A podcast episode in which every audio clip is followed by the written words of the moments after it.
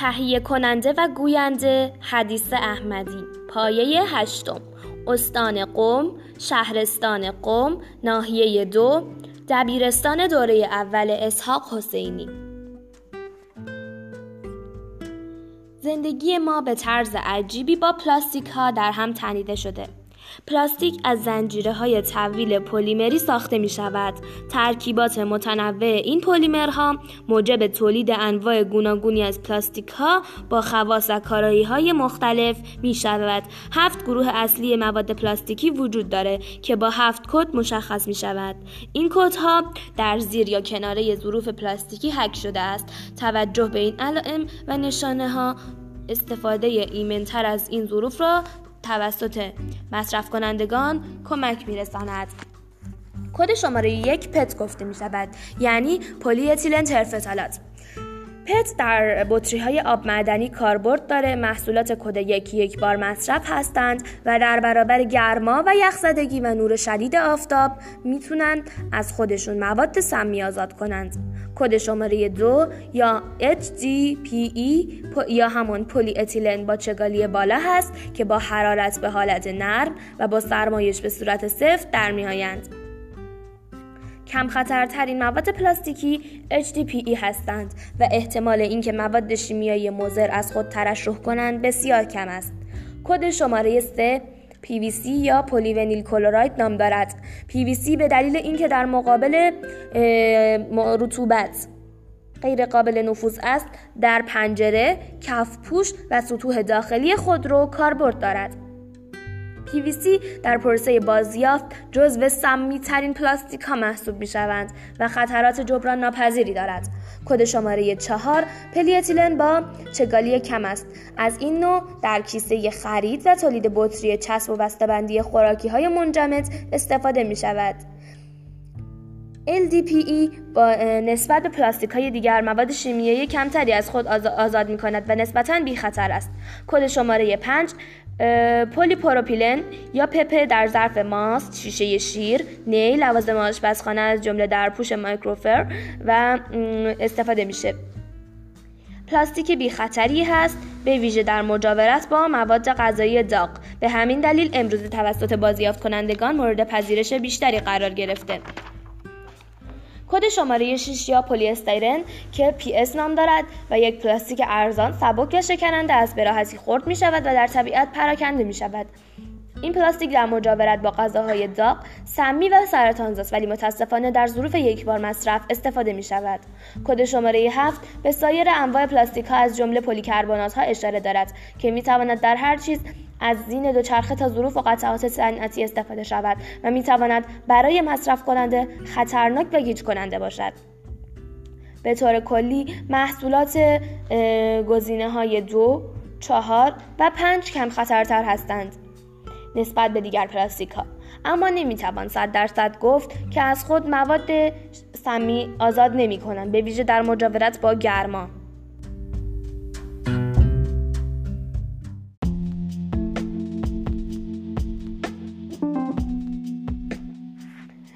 پلاستیک ها خطرناکن؟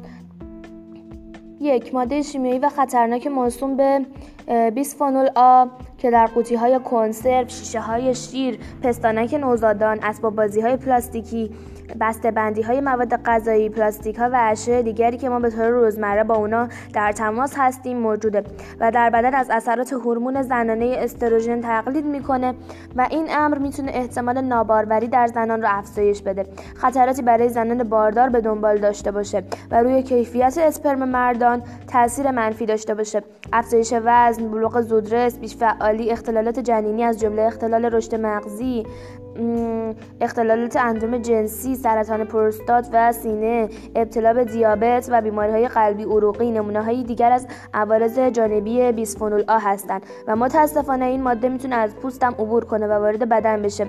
به طوری که لمس کردن پلاستیک های حاوی این ماده شیمیایی از جمله بازی کردن کودکان با اسباب بازی پلاستیکی مقدار اون رو در بدن افزایش میده و راه دیگه جذب این ماده به بدن استنشاق ذرات پراکنده شده پلاستیک در هواست.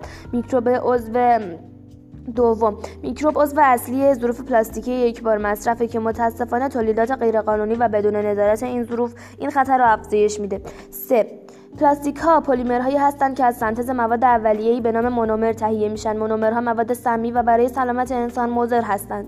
معمولا در فرایند تهیه پلیمرها مقداری مونومر باقی میمونه که طی استفاده از ظروف پلاستیکی جذب بدن میشه. به همین دلیل در استفاده از پلاستیک ها به عنوان ظروف غذا بسیار باید محتاط بود و از مواد اولیه مرغوب و مطلوب استفاده بشه. تمامی پلیمرها چه دست اول و چه بازیافتی همچنین ظروف پلاستیکی باید قبل از استفاده در صنایع غذایی تحت آزمون فودگراید قرار بگیرن و با انجام این آزمون وزارت بهداشت مقاومت و میزان مهاجرت مونومرها رو تو حلالها یا محلولهای مشابه مواد غذایی میسنجند.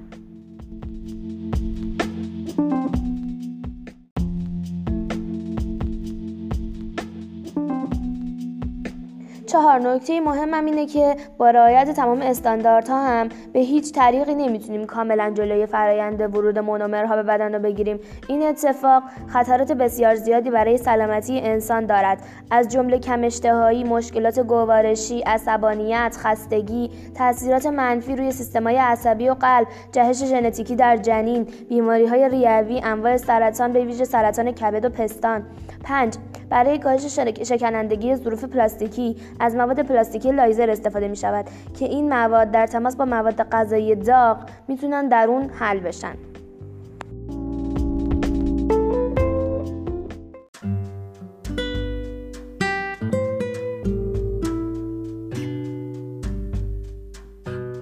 زباله های پلاستیکی و اثرات اونا بر انسان. ترکیباتی که در تولید مواد پلاستیکی به کار برده میشه با آزادسازی انواعی از مواد شیمیایی در هوا و آب باعث آلودگی محیط زیست می‌شوند و تعدادی از این ترکیب ها در پلاستیک ها عبارتند از فتالات ها بیوسفنول ها پلیبرومین دیفنیل ها و چیزهای مشابهی از این قبیل.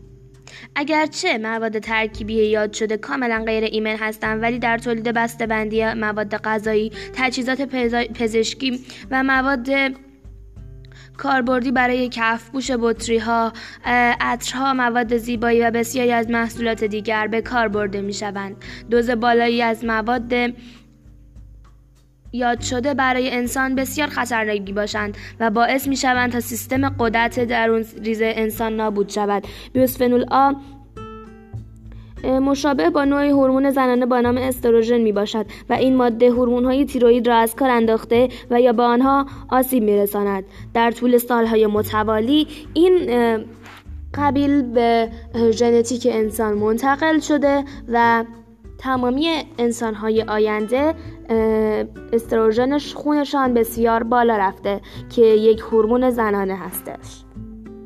نقش بسیار مهمی در سوخت و ساز بدن رشد و توسعه اندامهای انسانی دارد قدرت تیروئید اگرچه میزان قرارگیری در برابر مواد شیمیایی نام برده شده با توجه به سن و منطقه جغرافیایی زیستی متفاوت می باشد اما بیشتر انسانها در یک زمان در معرض انواع مواد شیمیایی قرار گرفتند و معمولا سطح قرارگیری روزانه انسان در معرض مواد شیمیایی یاد شده کمتر از مقدار تخمینی خطرناک است. ولی مطالعات بیشتری باید در خصوص اثرات دوز پایین مواد روی انسان صورت بگیرد. هورمون تیروئید بیوسفنول آ نوعی از تغییرات ژنتیکی مرتبط با هورمون تیروئید را به وجود می آورد که خود بر عملکردهای زیستی مانند سوخت و ساز و رشد موثرند. در واقع ماده یاد شده ممکن است در بروز کمکاری تیروئید موثر باشد. های جنسی ماده یاد شده ممکن است اختلالاتی در سطح نرمال و فیزیولوژیکی های جنسی به وجود بیاورد.